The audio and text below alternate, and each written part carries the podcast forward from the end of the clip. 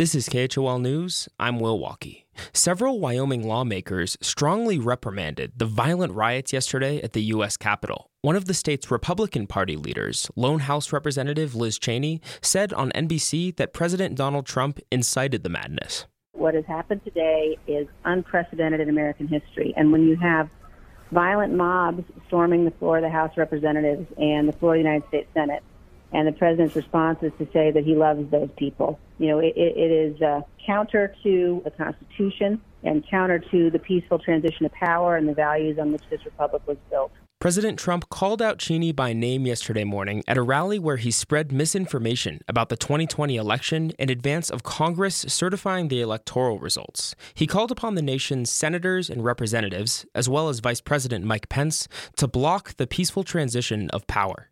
His supporters online have called Cheney and those that agree with her Republicans in name only. The Liz Cheneys of the world, we got to get rid of them. We got to get rid.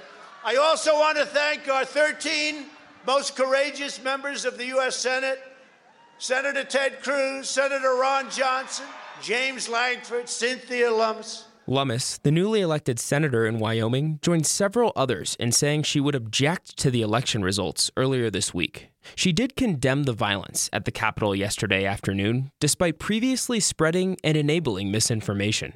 The state's other senator, John Barrasso, said this destruction has, quote, no place in our republic. He did not reject any election results, but Lummis voted aye alongside six other senators to formally object to Pennsylvania's vote count.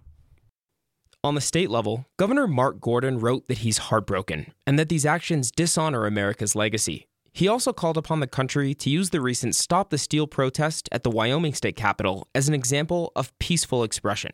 Wyoming's Republican Party has not commented on today's events directly, they instead posted a misleading video of what demonstrations looked like outside the White House, rather than at the Capitol where the pro Trump extremists were. Teton County's GOP recently posted that they were, quote, saddened and disappointed by the civil unrest in Washington. On the Democratic side, State House Representative Mike Yin said a lot of today's events occurred because Trump will not accept the truth that he lost the presidency. We spoke to him while he was driving to Cheyenne, where he's scheduled to take his oath of office to the Constitution tomorrow. And part of that Constitution is fulfilling our obligations to law and order, where we respect the process that allows a bloodless transition of power between one party to another. And that process is going on, except for the fact that we have one person that is inciting violence by undermining that process. And so we have to hold this person accountable. That's all there is to it. On the other side, State Senator Jim Anderson from Casper said of today's events, quote, they're protesting, but they're not tearing the town down or burning up everyone's buildings. So, why is there such a reaction for a conservative group having a demonstration?